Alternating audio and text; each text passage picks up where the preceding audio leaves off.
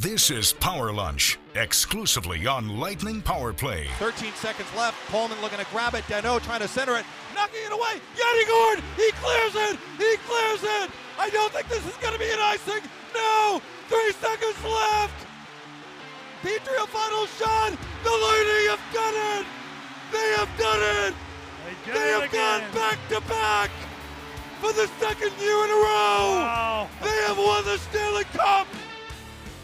Welcome, welcome, welcome. Friday edition of Power Lunch here on Lightning Power Play. I am Greg Linelli, along with the man you just heard, the radio voice of the Lightning, Dave Mishkin, along with Steve Versnick. We've got a big show planned for you. I mean, it's a big show every day, folks. I, I become repetitive, Dave, when I say these things, but you know, it is a big show. We are going to replay Elliot Friedman towards the second half of the show from Sportsnet. We had him on a couple of days ago, heading into the expansion draft and the list that needs to be submitted, and then the fans getting an opportunity opportunity to see who's protected and who's not this weekend. We thought it was just a, another good time to replay what he had to say and some good insight that he did have. So we will play him towards the second half of the show. Eric Erlendsson will be coming up in about 10, 15 minutes as well. We'll get his thoughts on the expansion draft and anything else that uh, is on E's mind. And of course, taking your questions as well. We still have a few coming in at Bolts Radio. Hit us up on Twitter at Greg Linelli, at Dave Mishkin. And Dave, it's good to be with you. And as you can imagine, there's still a lot of talk about lists for the expansion draft, who to keep, who not to keep. A lot of people still weighing in on uh, Twitter and Facebook. I actually got a Facebook message, Dave, from a, uh, a Lightning fan. They were listening to the show yesterday. It was our good friend Cody Gage. He said, Don't forget, at minimum, Brayden Point already qualifies at 9.5 AAV because of his current deal, because of how the restricted free agency status works.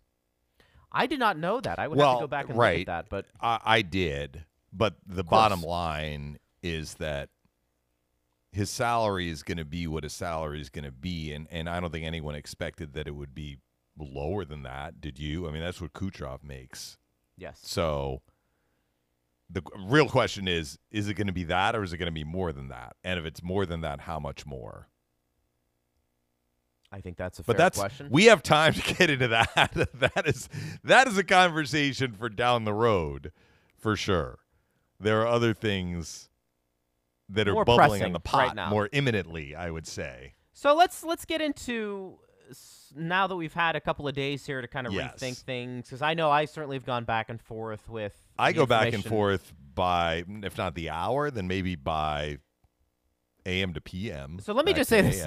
So I, I think I revised my list after listening to Elliot and a few others talk about they would probably keep four defensemen, and a lot of that made sense. However, I am old school, and I'm going to go back to your first instinct, your first inclination. Typically, that's always the most sound or the one that you can live with the best. I'm going to go back to what I originally said, Dave, and I'm going to say, you know what? At the end of the day, for me, I had said 7 3 1. yeah, That was leaving McDonagh exposed. If Seattle wants to go about it and pluck him, you know what? You're going to lose a good player in this draft regardless. Maybe some bigger than others, but uh, after further review, I'm going back to 7 3 and 1. That's kind of where I'm going to land.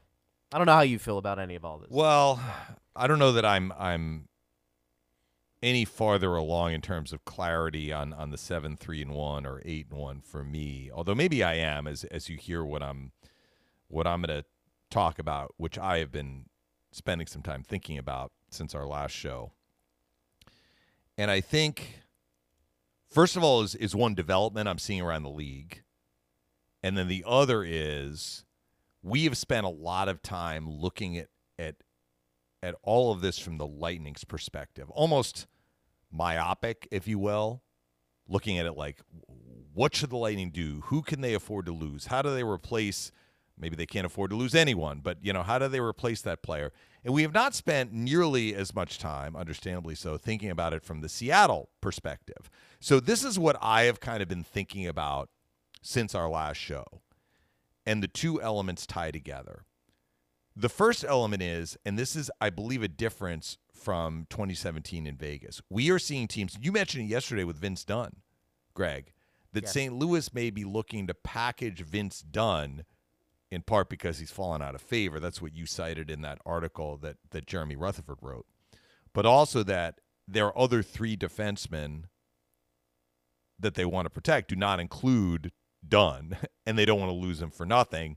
So better to trade him and and get something for him rather than losing him potentially to Seattle for nothing. But there's another element in there that was left out, which happened a lot 4 years ago, which is if if St. Louis really wanted to keep Vince Dunn and they were concerned about not protecting him, they could make a deal with Seattle. But they're not interested in doing that. Right.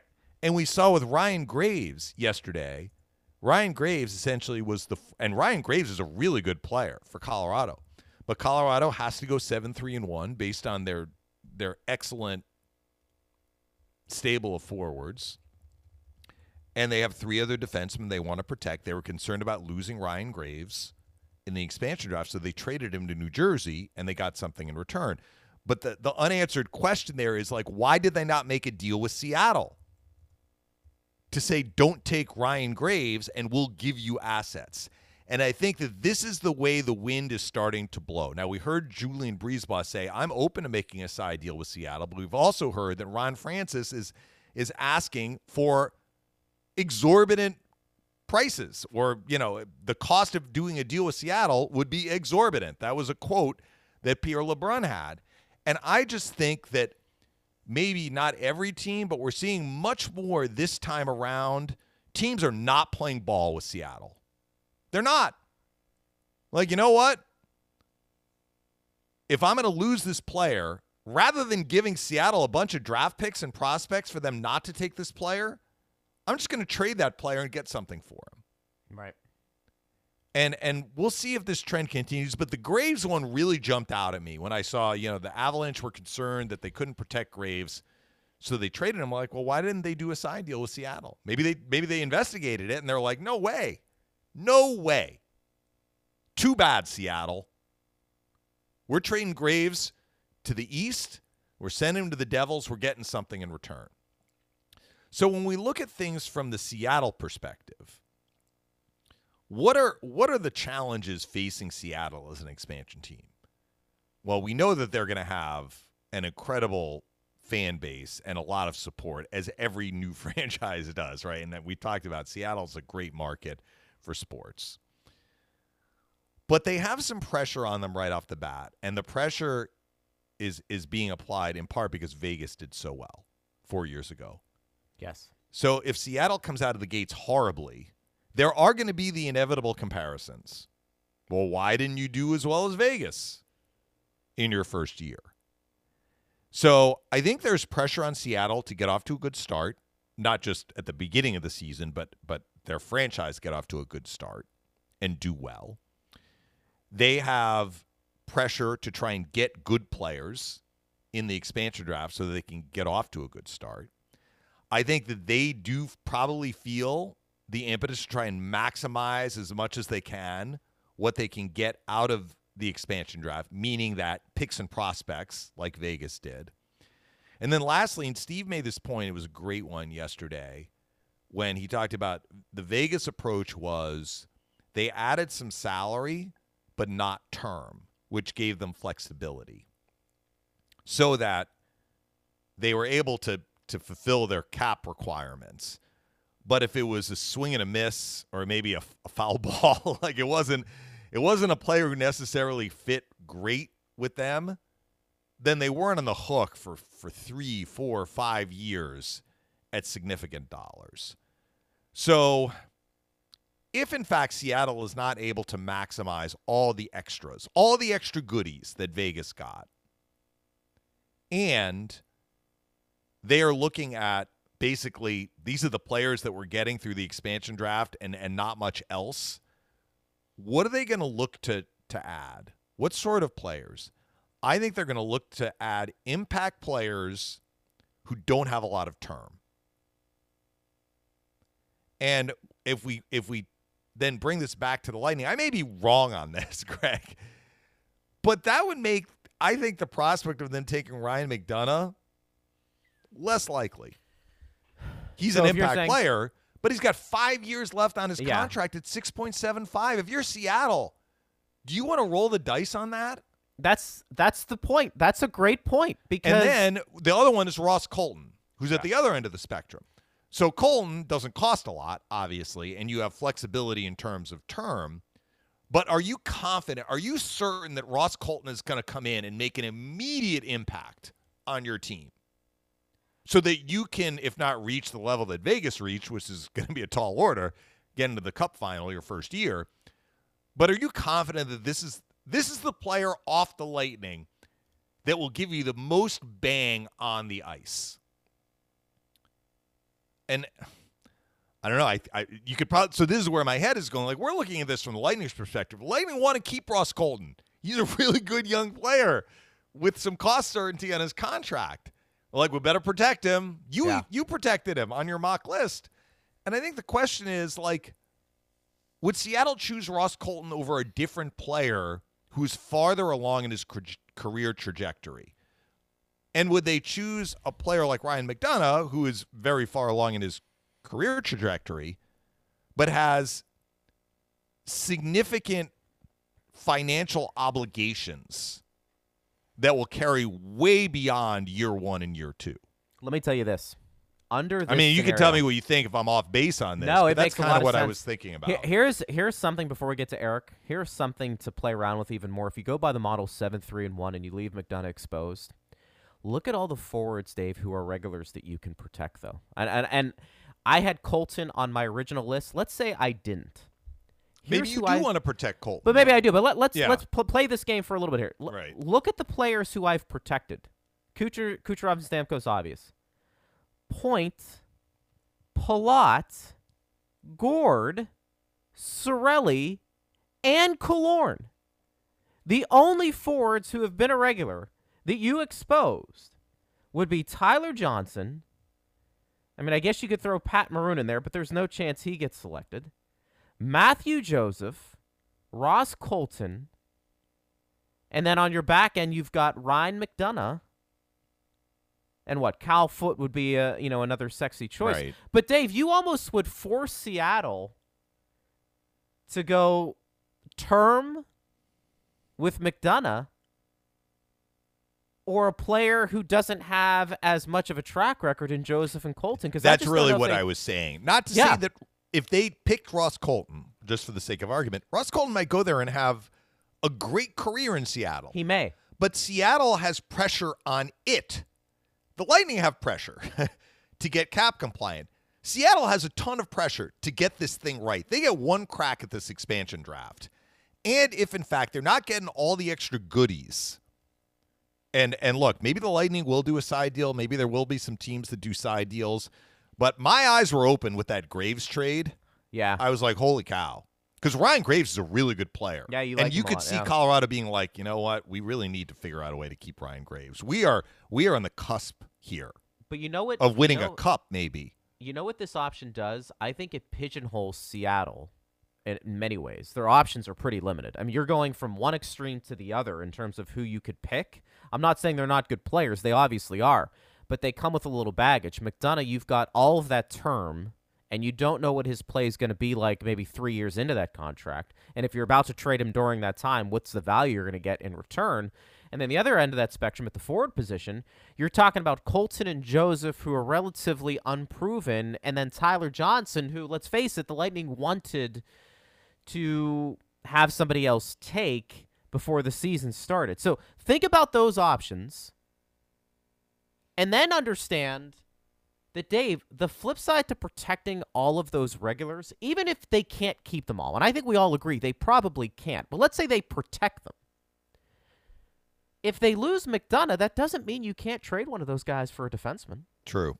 Well, here's the other thing that popped into my head, and this is this is a super down the road, like a bunch of hypotheticals, which I don't like, but you do. So I'm going to pose this question to you. you do, Greg. Go ahead. All right. So, assuming the Lightning go 7 3 and 1 and don't protect McDonagh, and assuming Seattle takes McDonagh, do you think the Lightning would then try and get David Savard re signed? at at a number that would I would presume would be less than McDonagh's. Now, whatever Perhaps. Savard made last year, and again, the Lightning only had a quarter of the commitment for what was left on his contract. But if you're freeing up the dollars that are allocated toward McDonagh, understand you need to free up more dollars. Perhaps. But do you then go try and negotiate an extension with Savard so that you're saying, all right, we lost McDonagh, and Savard looked like he was settling in in in the playoffs. I I think th- we I- are in agreement on that. Yeah, now you've no. got Cernak, Savard on the right, Sergachev and Hedman on the left. I think I think that that makes a lot of sense. That's, that's a lot of hypotheticals. as and you I don't know, a mean lot to jump way down the road. I- but a lot of that's going to determine on what they have flexibility wise, but I, I yeah, and what Savard is looking for. Because Sure, I mean, and that's he's why I said- the right as a UFA. and he to- has, and that's why I and shop said the market. That's why I said if you protect all of those forwards, the greatest asset you have now is that you can get somebody in return in addition to shedding salary. So let's, for instance, Joe Smith was going back and forth on Twitter about how he feels like Palat probably could net you the most. And we had talked about, you know, with Yeah, he got that from Craig Button, by Okay. the way, in the Okay. that it came out Uh, today. and, and- and that's fine. And if that's the case, and if you feel like Palat is your most attractive chip, and it also can get you a need in the organization, which would be a younger defenseman, maybe somebody's willing to pull it, uh, the trigger on that. But by protecting those forwards, Dave, I think it gives you more options to not only replace a McDonagh from the standpoint of the position and position flexibility, but it also frees up some cap space, which is what Julian BriseBois needs to do. So I, I think if you don't protect McDonagh and you protect all of the forwards that I had just mentioned, I think it restricts who Seattle can take. I actually think McDonagh would be the one that you'd probably feel the most, but you're gonna you're gonna feel that way with whomever they take. I think you're gonna you're gonna feel it because you're gonna lose a good player. So I think you have to come to that come to that belief. But I think by protecting all those forwards, it gives you a better option of finding a replacement for McDonagh in addition to shedding some salary. And I think that that kills two birds with one stone. It doesn't mean it's going to happen that way. But the more I'm thinking about it, that might be the route I would probably go. We'll talk to Eric about this when we come back. I want to get his thoughts on it because I think he's thinking along the same wavelength. I don't know if he's reached the same conclusion, but we'll kind of go from there as well. He's Dave Mishkin. I am Greg Linnelli. We've got Eric Erlendsson from LightningInsider.com up next on Lightning Power Play. Lightning fans, the Bolts are back to back champs. Score your official 2021 Stanley Cup Champions gear by visiting one of our Tampa Bay sports locations at Amalie Arena, International Plaza, or online at tampabaysports.com. This is Power Lunch, exclusively on Lightning Power Play on the iHeartRadio app. So glad you're with us on a Friday. I am Greg Linnelli along with Dave Mishkin. Steve Ersnick producing and joining us right now. You know, folks, look, he's a busy man. He's on vacation, and we bothered him from vacation. Now, the fact that he took our call, I don't know what that says about him, but it says that we want him on the airwaves, and that would be our good friend from LightningInsider.com, Eric Erlendsson. E, how are you, buddy?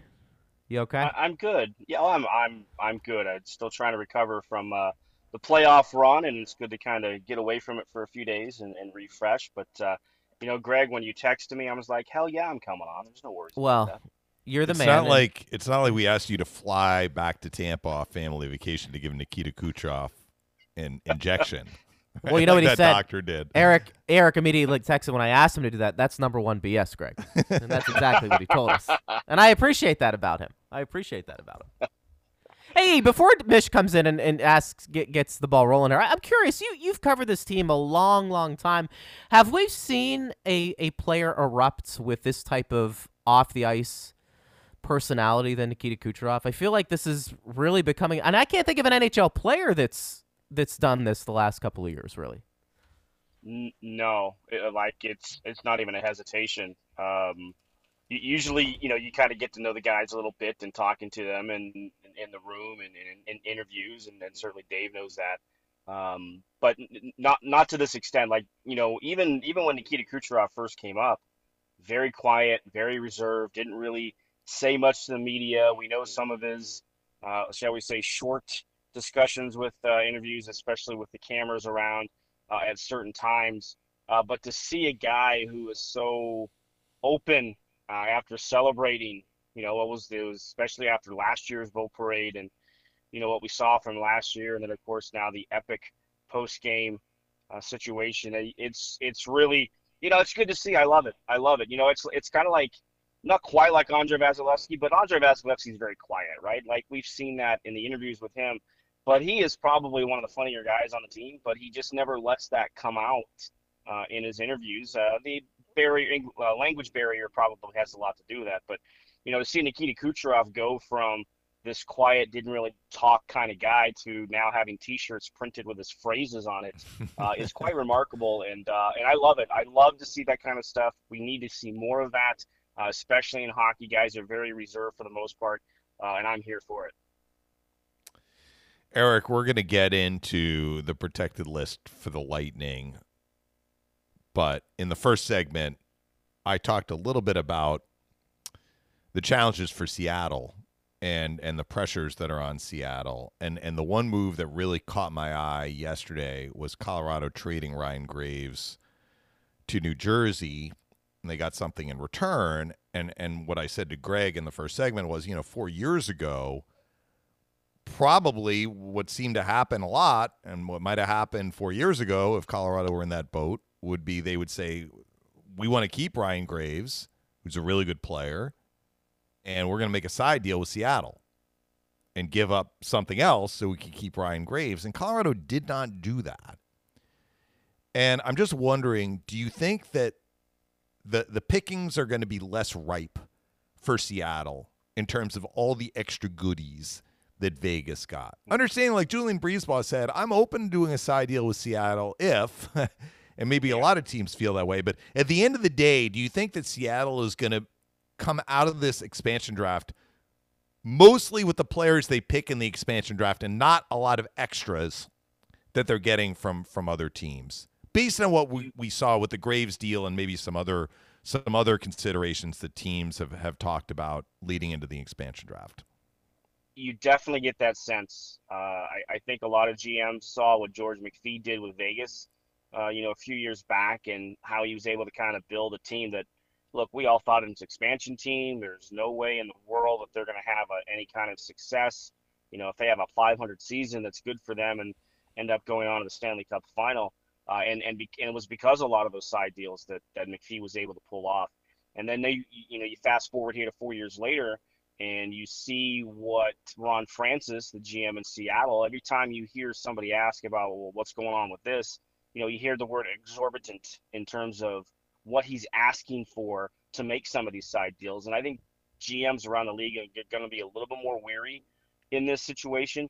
Um, you know, and, and, I think that the Ryan Graves deal kind of kicks that off a little bit uh, in terms of, you know, rather than losing Graves to Seattle and, and maybe, and look, I'm sure that uh, you know, Colorado had talks with Seattle about, okay, if we did this, would you keep Ryan Graves? Would you leave him alone? Would you, would you, you know, do something else? And if the prices were that exorbitant, then Colorado probably felt they had to go this route, right? To, to find a, a different trade partner to at least gain assets from a player that you figure that you're probably going to lose in an expansion draft. So uh, there's there's a lot of pressure, I think, on, on Ron Francis and his staff there uh, to try and live up to anything close to what Vegas was able to do. Uh, and I think that uh, Ron Francis is trying to make that happen. But uh, I just don't see GMs so willing to part ways with uh, extra assets to protect players uh, on their roster beyond the protection list uh, to make it happen. Um, and it, it, will be interesting because we know how just as, as a trade deadline comes around with those protected lists being due on Saturday tomorrow and then made public on Sunday, if there's if the do the prices drop on Ron Francis's end, anything like that. So some of it's a game of chicken too. Erik Erlendsson from LightningInsider.com joins us here on Power Lunch on Lightning Power Play. E, I've heard and read over the last couple of days how the Lightning want to really go for a three-peat, and that's the reason you keep Ryan McDonagh. Elliot Friedman said it on our show on Sportsnet just a couple of days ago. In addition to how well he played, we know what he brings inside that locker room. But what I'm not hearing enough about is that if you expose Yanni Gourde, there's a good chance you lose your third line completely.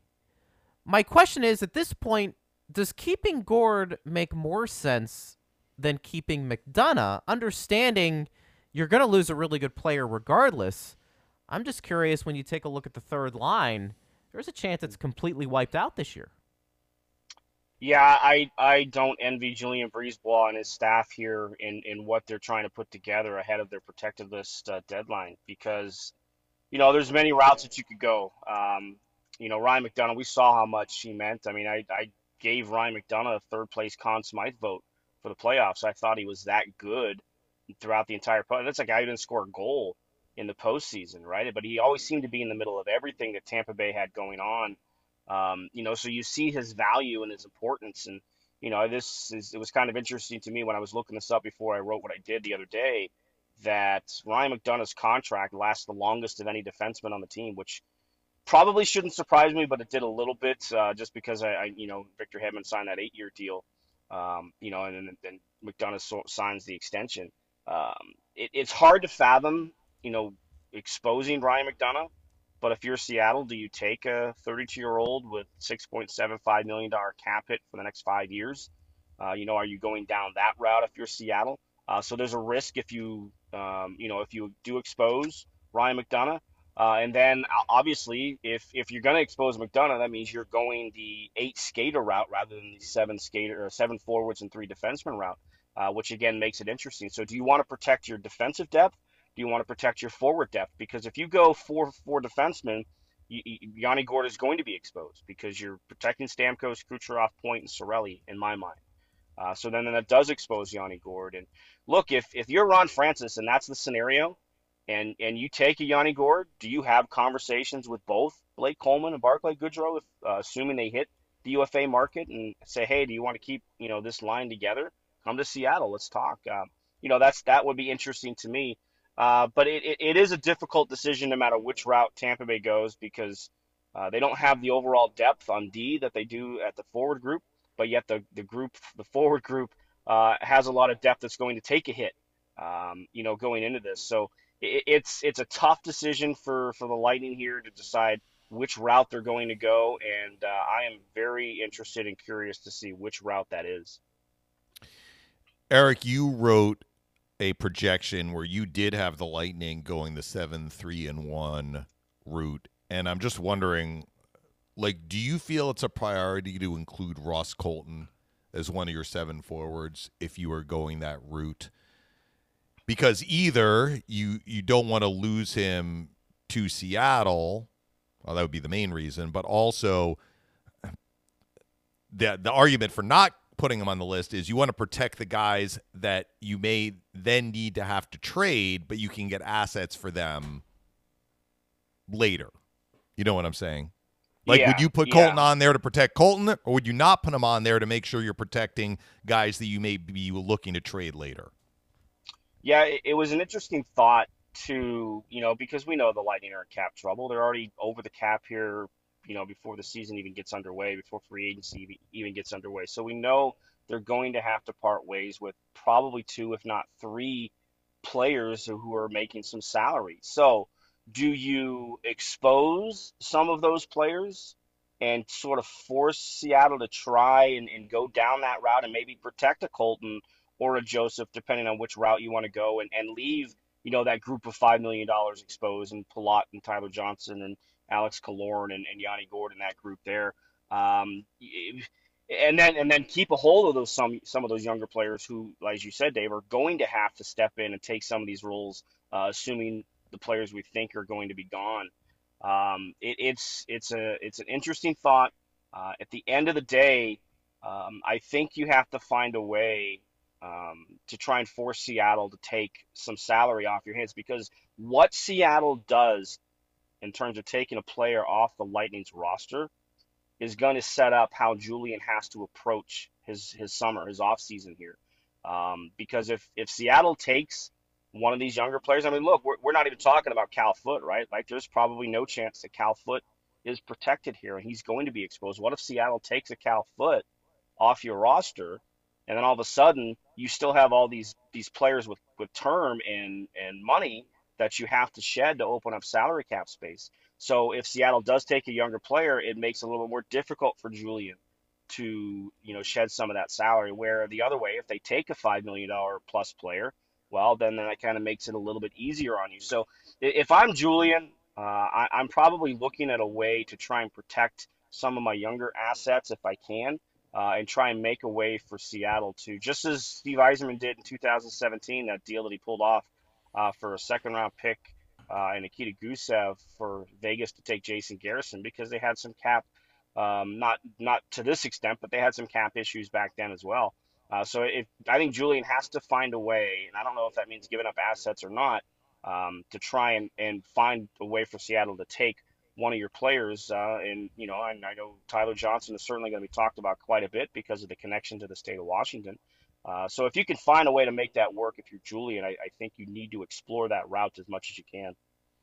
Uh, you you might be righty, and I, I went back and I, am going to submit my final list here. And we talked about in the first segment. I basically had Hedman, Sergachev, and Cernak originally being protected, and then I said, you know what? I had Colton protected, but I went this route. I went Cooch, Stammer, Points, Palat, Gourde, Cirelli, and Killorn. My thinking was, I'm almost putting Seattle in a little bit of a bind because McDonagh, out of all of the guys left exposed, is probably the most talented, I would think, at least the most attractive.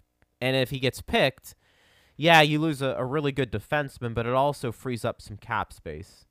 Mm-hmm. But it also affords me the opportunity to protect all the forwards I want in case I want to make a couple of trades to get value back. So for me, it's not only shedding salary if I protect all of those forwards, and that is a big deal but it protects me that if I do lose Ryan McDonagh, you know, there's a chance if I have to trade a Palat or a Killorn, maybe I get a younger defenseman in the system who I control his rights for an extended period of time.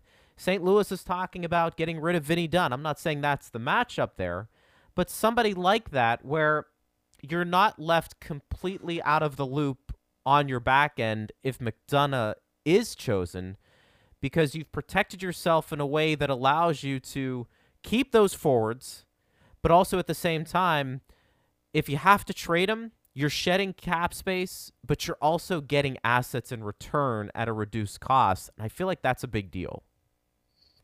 You're, right. Uh, it could actually be that way. And, and look, that's that's probably if if I was Julien, that's probably the route that I would I would go. I would probably want to protect as many of your forwards as you can uh, because you can maybe make trades. And, and look, the trade market is going to be, uh, I, I think, from everything you're hearing, more open this year than it was last year. There was so much uncertainty uh, after the you know the bubble season was completed back in September. Nobody knew when they were going to play, if they were going to play, what were revenues going to look like. At least now you have a little bit more of an understanding of how things uh, could happen uh, going into this season. So I think the trade market's going to open up a little bit. That's going to allow Julien some opportunities, maybe to explore some of those routes. Now, I, I will say this: after after what I did write in the different scenarios the other day, uh, I was told by one source that uh, it, it, looks like Tampa Bay is actually leaning towards going the uh, the eight skater route and actually protecting Ryan McDonagh because I think there there might be actually a little concern that they would lose McDonagh in that situation because if you do want to go for it,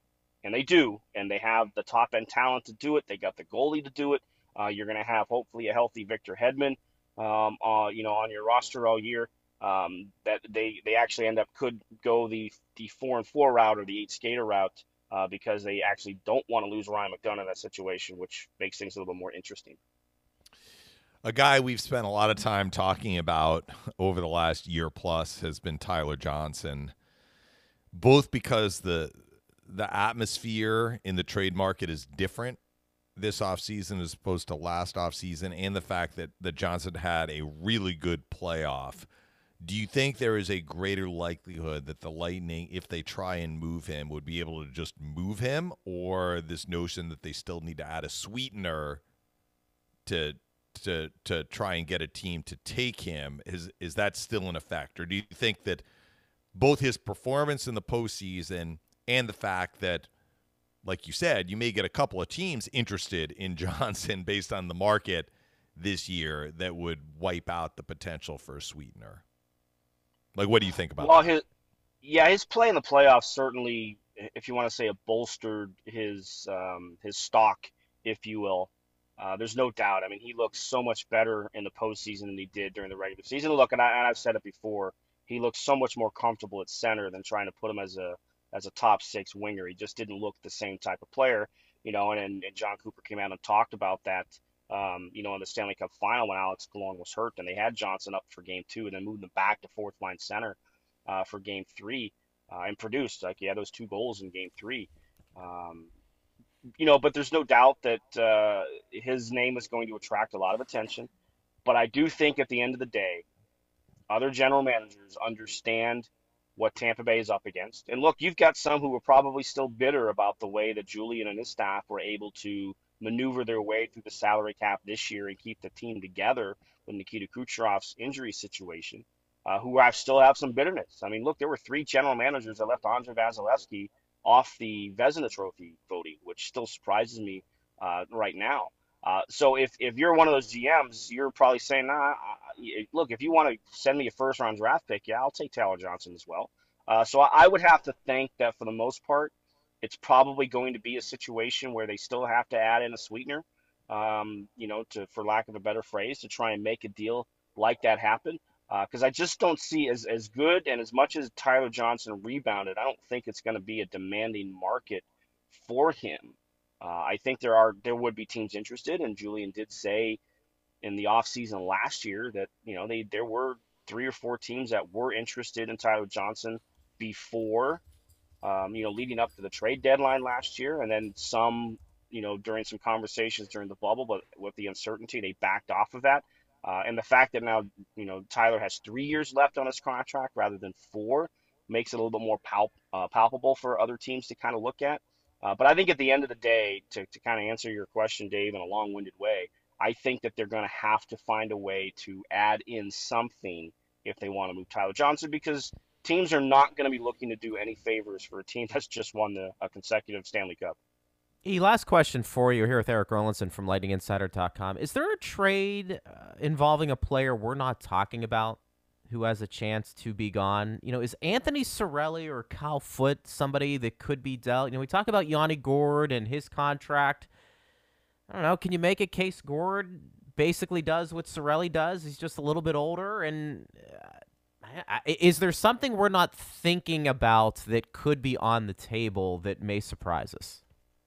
For sure, for sure. Because if if you feel you're going to lose an asset, um, you know, because you're, you're losing an asset to Seattle for nothing, right? At the end of the day, and we know that whoever Seattle takes is probably going to be a quality player.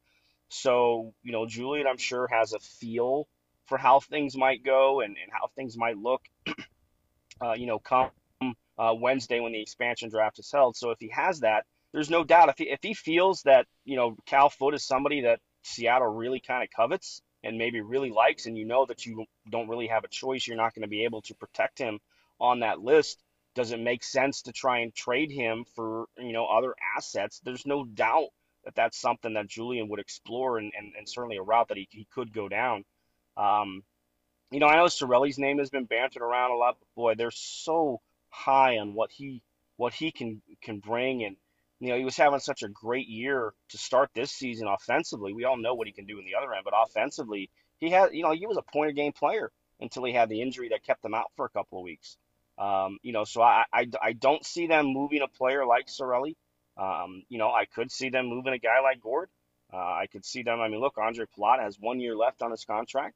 Uh, that's certainly a route that you could kind of go down uh, potentially as well. So uh, nothing surprises me in this game. I mean, you you, you get hit with uh, unexpected deals out of the blue, including some that you know get announced at 3 a.m. as the Braydon Coburn deal did a number of years back uh, in the trade with Philadelphia. So um, yeah, expect the unexpected because there, there's an organization here to protect as a whole. Uh, and you know, even if it was a player that just helped you win, you know, back-to-back Stanley Cups, uh, you have to kind of separate the on ice from the off ice side. And I think Julien's really good at being able to kind of take some of the emotion out of it when you're trying to analyze and, and look at things. You mean it's not one of those things where we can protect all our good players and expose all our bad ones, and that's who Seattle's going to take, and that's what they should do because yep. a lot of fans get excited about uh, all of that. But we appreciate it. E, great stuff as always. Subscribe, lightninginsider.com. E, you got to get back to vacation, buddy. I apologize. Nah, it's no worries, there. man. This is uh, I, I'm just enjoying some cooler temperatures up here. All right, Eric Erlendsson from lightninginsider.com. Again, subscribe to his wonderful website. All right, when we return, we are going to let you listen to the Elliotte Friedman interview we did a couple of days ago as we get you set for the expansion draft and some interesting things Elliotte had to say in that interview. It's up next on Lightning Power Play. Hey, it's Seth Kushner from the Block Party, and our season has come to an end. The only way we know how recently with the Stanley Cup Championship, and I had on the GM that helped put it all together, JBB Julien BriseBois. We talk about what boat he was on during the parade. Julien breaks down the Denis Savard trade, and I find out if he's a Yung Gravy fan. That's the Block Party with Seth Kushner, wherever you get your podcasts. This is Power Lunch, exclusively on Lightning Power Play on the iHeartRadio app.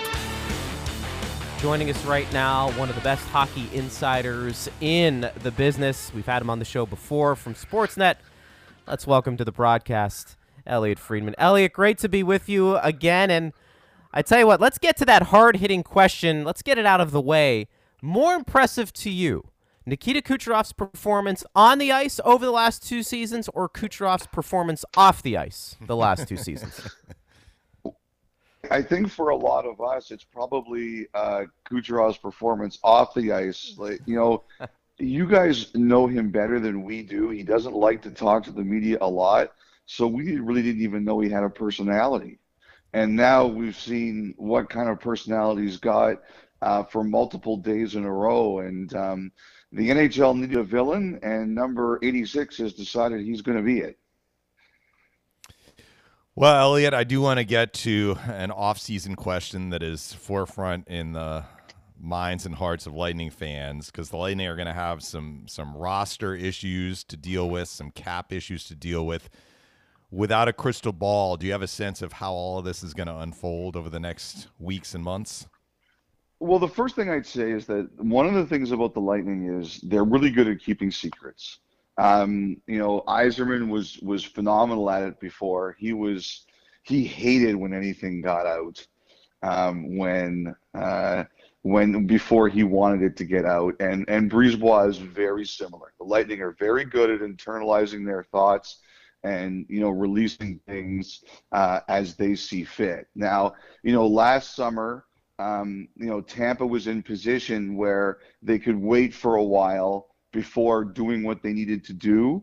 Um, and then when Kucherov had his injury, you know, that you know, there's it's Lou Lamoriello's old saying: "If you have time, use it." And the Lightning used their time last year. This is going to be a lot harder because we've got the expansion draft, and immediately you guys are going to have an issue.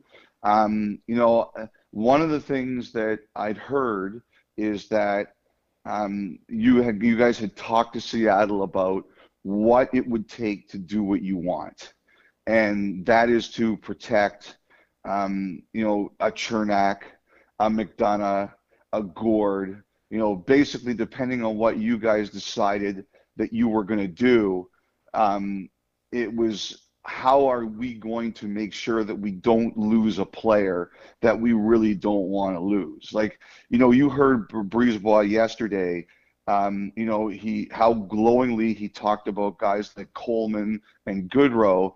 I think he recognizes, however, that he may not be able to keep those guys. I think Tampa has identified a core, and that core is Vasilevskiy, Hedman, McDonagh, Sergachev, Cernak, um, Kucherov, um, uh, obviously Point. I think I think Palat is probably, you know, they'd love to keep him if they could. Um, you know what what do we got to do here to make sure we can? I think Gourde is that. I think Killorn is that, and obviously Stamkos there with the no move clause too. I, I like I think those are the guys that they identify and say we really have to make sure we keep those guys. So I think the number one item of business is I think he's trying to figure out how he has to deal with Seattle to make sure that he doesn't lose a Gourde or a Cernak or a McDonagh. And I, and I think that's his first task right now. Wow, that's that is very interesting because it's funny you mentioned that, Elliotte. Uh, we cap friendly, as you know, you can do your Seattle expansion draft simulator, and I went with Mhm. the Lightning going seven, three, and one, meaning Mhm. seven forwards, three defensemen, and obviously Vasi. And I actually had McDonagh unprotected for the simple fact his age and cap hit, and I'm not sure he can play at the level he played at these playoffs for the remainder of the next, let's say, couple of years. And again, that cap hit at 6.7. Mhm. Do you get the sense that, unlike we saw with Vegas, where teams try and cut a deal, that maybe it's just best to accept you're going to lose a really good player, but not to give up multiple assets to try and cover your the players that you want? You know, Greg, uh, what I believe is this. I- I believe that ultimately the, the Lightning will decide what's our cost and are we going to pay it or not. Okay. And I, I think I think what it comes down to is that I, I think Tampa will will try to say we'd like to keep, for example, McDonagh. And the one thing I will concede is you guys are closer to the situation than I am, and you're you'll have a better feel for what Tampa may be thinking than I will. But I think what Tampa and a lot of other teams are going to say is, okay, we've got we've got a limit here. What's our limit? How far are we willing to go?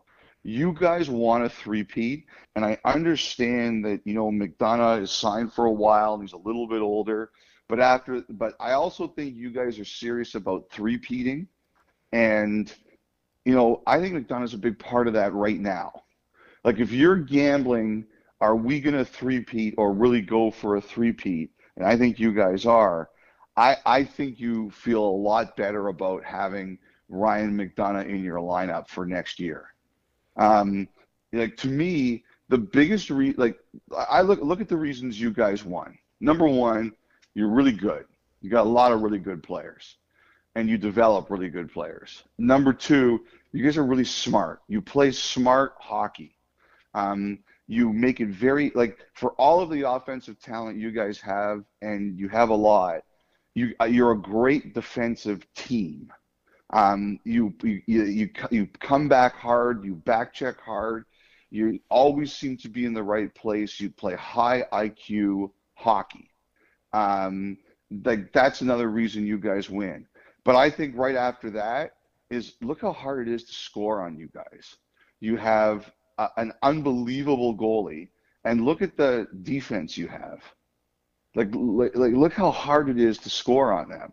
And with if you don't have McDonagh, the way he played this year, that's a big loss. Now, I'm not saying that Julien might not go out and find another way to replace it, but you, you know, sometimes coaches talk about players for the Conn Smythe, and it's a lot of hot air. You know, Ryan McDonagh, he didn't come close to winning it this year, but when Jon Cooper stood up and said, this guy deserves votes, he wasn't blowing smoke. Like, you guys saw how great he played. Well, I want to go back to to your earlier response, Ellie, because it's interesting. The guys you mentioned, McDonagh, Killorn, Gourde, Palat, like you know, like the Lightning really want to keep these guys. Even after the expansion draft, though, the expectation is that the Lightning are going to have to find a way to shed some salary, and you would figure that Mhm. maybe one of those guys would would fall into that category. Are you are you feeling the Lightning want to protect those guys because they want to figure out a way to to keep them for next year, or they want to protect them because they feel they can actually get assets back in a trade as opposed to losing one of those players for nothing in the expansion draft? Well, I think Or do you think they can keep them all Dave. Like, and- I- and not even like, make a deal? Ideally, I think they'd like to keep everyone they can. Okay. Um, you know, like again, you know, let, us talk about like Killorn for a second. Um, you know, Killorn last year, I, I have long believed that uh, there was something for Killorn, like a deal there, and you guys didn't want to do it, but you realized you might had to do have to do it. like first of all, Killorn plays really hard. He's a really good player. Secondly, he's a huge part of the fabric of your team, right? Like he, I, like I don't know exactly what it's like behind the scenes, but he's kind of like the social convener. It looks like from the outside, right? Like I, I think that's important. So he's a big part of your team, the way he plays and his personality. And I've always suspected it was potentially Nashville because if you'll remember last year, Nashville waited till very late to bring in Granlund and Haula. And you add those two salaries together, and it's a little bit more than what Killorn was making. But you guys held and held and held. And then when Kucherov was announced he couldn't play, okay, now we can keep Killorn. So, like, to me, that says that Tampa will do what it takes to keep Killorn there. Now, they might not be able to do it, but the fact is that um, I, I think I know how much you guys value him, and I think you guys know how much you guys value him. I mean, the question is always Stamkos. Um, you know, last summer they went to him and they said to him, "Would you be willing to move?" And he said no. And you know that that's the one I've always kind of wondered: Does that ever change? Um, you know, I, I obviously uh, Stamkos like it, it's kind of interesting how it's gone with Stamkos there the last few years. I mean, I, think you guys, when he was a free agent, you were preparing for him to leave. You didn't think that he would be back, and he's proven that he loves the area. He loves being a member of the Lightning. It's paid off handsomely for him in the fact that, you know, despite all his injuries, he's now the captain of a back-to-back Stanley Cup champion. That's very meaningful for him. Um, like, will it ever change? Will it ever be a situation where he's willing to go somewhere else? And you know, I I, I don't have any evidence that he does, um, but if he ever did, um, that probably changes a lot of your equation. Elliotte Friedman joins us here on Power Lunch on Lightning Power Play. Elliotte, one last question on the Lightning roster for me, and then some other things real quick. Uh, we know the Lightning are going to lose some players. I, I guess the question I have for you: How many? Is it five? Is it seven? Is it less? I'm not asking who, but if you had to guess, how many do you think are gone? That's a great question, Greg. I mean, like, I guess it depends on what salary goes in the expansion draft or doesn't go in the expansion draft. Um, like the one, like the one thing is like so Minnesota the other day, they they buy out Suter and Parise, and you know like there are guys, there's things you see coming in this league, and you, you there are things you don't see coming, and you look at a tweet announcing the news, and and you're like, is this a joke account? Like you know, you, you sit there and you don't believe it actually happens, and that was one of those things yesterday. If you were to tell me that, like the one thing about the Lightning is, I and I, the, the Lightning are ruthless about winning, and I say that as a compliment. The everything the organization does is geared towards winning. Um, created that culture, and Brisebois has embraced it, and he continues um, doing it his own way. Like I, I don't think he's an Yzerman clone. He's his own man, and he does it his way. But he's very much like that too. If we get some holy smokes tweet about something that Tampa does, I mean, you guys are there. Like, would it would it surprise you? I, I it wouldn't surprise me. Like if, if some move here comes out of left field that either that allows them to keep someone or bring in somebody else, like like when I when I look at Tampa I just I just know that they will do what it takes to win. So I, I, I can't tell you how many players, Greg, but if they if something really surprising happened that allowed them to uh, like ice an, an unbelievable team or bring back some guys or go get somebody else, I think that's what they're going to do. I just think that's the way they're wired. They want a three-peat. Like some teams talk about, yeah, we'd love to three-peat. I, I think this team is going to be driven to do it. I, I think they really love the challenge of how hard that is and the fact that nobody has done that in 40 years, I, I think they would love to be that team. Elliotte, what's the latest on the Olympics for next year? What are the challenges and, and what is the likelihood that the players are going to get to go? Well, I, I think that um, I think that what's going to happen here, guys, is we're going to get a schedule around the draft that's going to have the Olympics on it. But I think there's going to be like an escape clause where if things aren't good in China or anywhere really in the weeks, months, days leading up to the Olympics, there's going to be a way not to go. You know, ever since before game one, the commissioner and the deputy commissioner came out and weren't that optimistic about going and obviously didn't like the idea of going. You know, you heard Hedman publicly, Connor McDavid publicly. They said, we want to go. And I know the Players Association has been canvassing players behind the scenes, and the players won't back down on that. There's I don't know if either of you guys have ever been to the Olympics, but there is definitely a power in the Olympic rings and being an Olympian and how meaningful it is to these people who compete. And I just think they're going to do everything possible to go. I think they're going to agree to go as long as the insurance gets paid for and everything gets paid for. Um, the players are going to have to accept the risk, the long term COVID risk, just like the athletes there now are doing it. And, um, you know, we'll see. Um, I, I think there's going to be an Olympics on the schedule, but I think there's going to be something in the deal that says if things are not safe or things are bad, um, we're not going. To that point, Elliotte, we're here with Elliotte Friedman. Players accepting the risk, that's a big ask. But if that is the case, are there no more excuses then for heading into next season in terms of teams allowing full capacity in their arenas because your greatest assets are the players.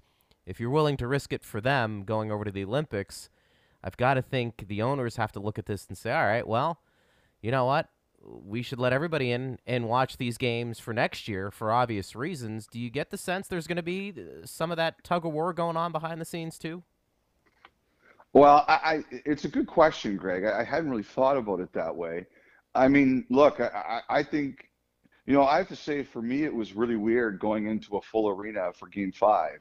I hadn't done that. I think, I think the last game I was at was the All Star game in St. Louis. I can't remember if I was at one after that. It was a really weird feeling, but I loved it. I mean, your crowd was wired that night, and your fans clearly thought they were going to win. Like that was a confident crowd.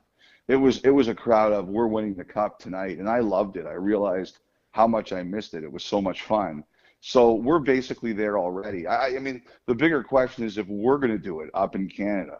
So I, I think you're going to see, like you guys look around. I know in Florida, you guys have been um, much more open than a lot of other places in North America. I, I think the rest of the of the continent is just coming to the point where they're going to say we're going to start making this work because the the vaccines are available and I just think at some point it looks to me and uh, I don't want to get into a big argument about this with people, but it just looks to me that people are reaching the point where they're saying it's time to get back on with our lives. And um, uh, I, I think we'll, I'm very curious to see what it's going to be like up here in Canada, but I think in the States, we're definitely getting back to full arenas. Last one for me, Elliotte. Uh, the GMs had a meeting earlier this week, and one of the things that came up was potentially stricter enforcement if that's the right way of putting it, on cross checks. We saw the cross check Kucherov took and had a rib fracture. And I'm not just singling out Lightning players who are cross checked here. It wasn't just them, but like Ruda took a cross check to the face from Barzal in that Islander series. How can the league kind of make the rules stricter, if you will? Because penalties are in place. Like, what can they do to reduce the number of cross checks and especially the number of cross checks that inflict damage on the recipient? Um, I think that one of the things that we're going to look at here, Dave, is first of all, like I had a long conversation with some people in the league about cross-checking during the season. It was an issue here, particularly in Toronto, because of the way that Auston Matthews got defended in some games against uh, Montreal. And so, as you know, because it happens in Toronto, it's like a five alarm fire. And then it kind of died down a bit, and basically until the playoffs, and especially that play with Kucherov and Scott Mayfield. And now we know that Kucherov was pretty seriously hurt. Um, and the way it was explained to me was you're always supposed to give more leeway in front of the net because you're supposed to allow people to battle.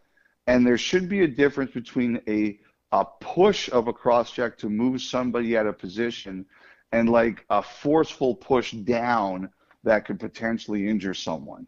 That's kind of the way the standard is supposed to be.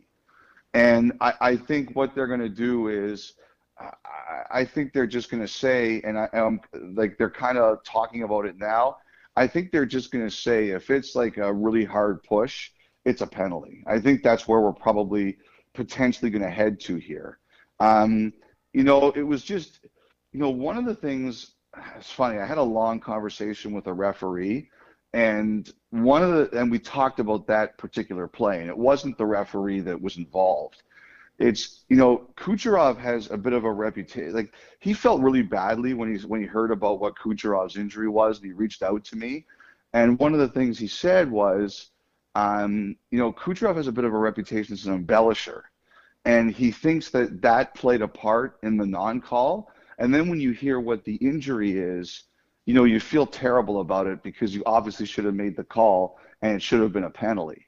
And, but uh, he thinks what's going to happen is there's going to be much lower acceptance of what, for lack of a better term, a legal cross check would be. And he said that that injury is probably going to lead a big change because they missed it and the guy got hurt. And whenever that happens, there's a change that usually comes. That's an interesting point about the embellishments because I think you could say that for a lot of stars, but I'm wondering if we're seeing a lot of embellishment, Elliotte, because calls aren't made consistently. And I think that's been maybe the one bugaboo, especially in the playoffs where you want to swallow the whistle and say we're not impacting the game, but in reality, you are impacting the game, aren't you? Yes, you are. And you know, like like I, like I, I know people hate this take from me, Greg, but I really believe the biggest change in the playoffs is not the referees. I think they're almost the same. I think the bigger change is the players. Like you can't play 28 playoff games like you play 82 regular season games. It's yeah. just not humanly uh, possible for those guys to play the way in the regular season the way they do in the playoffs. Like I mean, you guys have seen it. The, the like you saw how emotional BriseBois was talking about the injuries that some of those guys played through, right? Um, you know, you you know, you can't do that all the time in the regular season. It's just over that span, it's just too hard.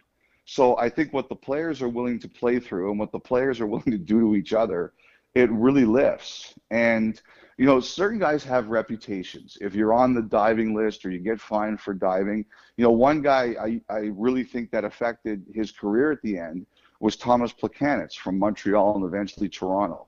I, I think there were players out there um, who I definitely saw, and he was one of them, who didn't get calls. And, you know, I like like if you look at the Weber got fined in the Stanley Cup Finals for his slash on Kucherov – and people were furious about that one because they thought Kucherov dove, but because they missed that one in the regular in the Islanders series, you know, I think they they I think they like like I said, I spoke to this one ref. He said yeah. they felt terrible when they heard about the injury, but they just felt like his history was that way. And I think certain guys get, um, I think certain guys get that label and it definitely affects the way the calls get made on them. But look, like Scott Mayfield is a big, strong guy. He hit him really hard there, and it should have been a penalty. But right. you know, sometimes these things get mixed, and all you can try to do is make sure things change for the future. Elliotte, this was a lot of fun. I know you're extremely busy, particularly in the off season here when things are really going to be picking up. Thank you for taking some time here in Tampa Bay to talk about the Lightning and the league, and let people know where they can listen to your outstanding podcast that you do. I know uh, a lot of people here in Tampa love listening to it and just uh, the latest on your work and where people can check it out. Well, you know, I have to tell you, like I have, uh, I have a couple. Like I grew up in Toronto, so I have some friends who are huge Leaf fans, and they, whenever they have never forgiven Dave for that call a few years ago when the when the Lightning knocked the Maple Leafs out of the playoffs. So whenever I go on this podcast, I send a, a, a link to all my buddies, and they go and they li- they get mad at me. Like they call I me love it. and they're like, "I can't believe you went on with that guy again." And I'm you think I'm wasting 30 seconds listening to this guy who who who who shoveled dirt on us when we were down. You you're kidding yourself. So. You know, I, first of all, I'm happy to come on. Like, you know, like, like. I don't even amazing, remember that you know, call, what I Elliotte. grew- what what's that? I don't even remember the call you're referencing. We're gonna find it. I guess that's how Oh insignificant it was for It- me. You got, you, I, I think feel you badly, guys, though. Uh, beat someone, and, and the Leafs got knocked out of the playoffs or whatever it was. I can't remember what year it was, but my buddies, they, they first, and I'm happy to come on because Tampa's a, a great team and a big part of the league, and you know, you guys have like it's amazing. I grew up in a in a 21 team league, and now it's soon to be 32, and you know what you guys have done down there with both your fans and your organization. It's a huge part of the league, so I'm happy to do it. Well, we're happy to have you on anytime, and uh, keep up the great work. And we'll talk to you down the road, and hopefully those Maple Leafs fans will listen to Dave a little bit more. All right, guys, take care. All right, that was Elliotte Friedman from a couple of days ago from Sportsnet. It's always fun to uh, get somebody like him to come on our show, and we appreciated that a great deal. Dave, just a reminder for everybody: Matt Larkin from the Hockey News had this um, tweet, and it's it's I think a good synopsis of what to expect here in the next five or six days. So Saturday, you've got the protected list due. Sunday, July 18th, the protected lists are made public. From the 18th to the 20th, Seattle has the UFA negotiation window. And then Wednesday, July 21st, is the actual expansion draft. So that kind of gives people an idea Yep. of what to expect here coming up here in the next few days. I this is going to be a big weekend because it's going to get the ball rolling on on who's exposed and who's not. Yeah, and then at the other end of the week, I guess we'll look ahead to the draft, which is coming up next weekend, right? Yeah. The entry draft. And then unrestricted free agency begins shortly thereafter. So it's always a busy stretch right at the end of the season, and then things kind of settle down for what is typically a longer off season. This year is going to be a shorter off season, which will have challenges for the Lightning and for the Canadiens, too. Trying to bounce Agreed. back after a shorter off season. Wow, and Shea Weber, right? Is Shea Weber going to play? Yeah, I know. I mean, that's unfortunate. He's got some we talk about injuries. incredible resiliency on the part of the Lightning players who played through injuries. I mean, Shea Weber may not be able to play again. Yeah. His injuries are that bad. That's the report. And he was able to to play every game, right? In the playoffs for Montreal. He was, and I didn't pick up on it, but I guess after Game Five, Elliotte Friedman had the story. Speaking of Elliotte, that a lot of the Canadian players went up to Weber, uh, who was obviously pretty emotional, but he was trying to put two and two together. That maybe they knew that this guy was playing through so much pain that this might Yeah. be it. You know, they kind of wanted to go up to him and, and say, "Look, we appreciate what you do," and um, yeah, we'll see how that plays out talking about salary cap implications there for a couple of different teams for sure.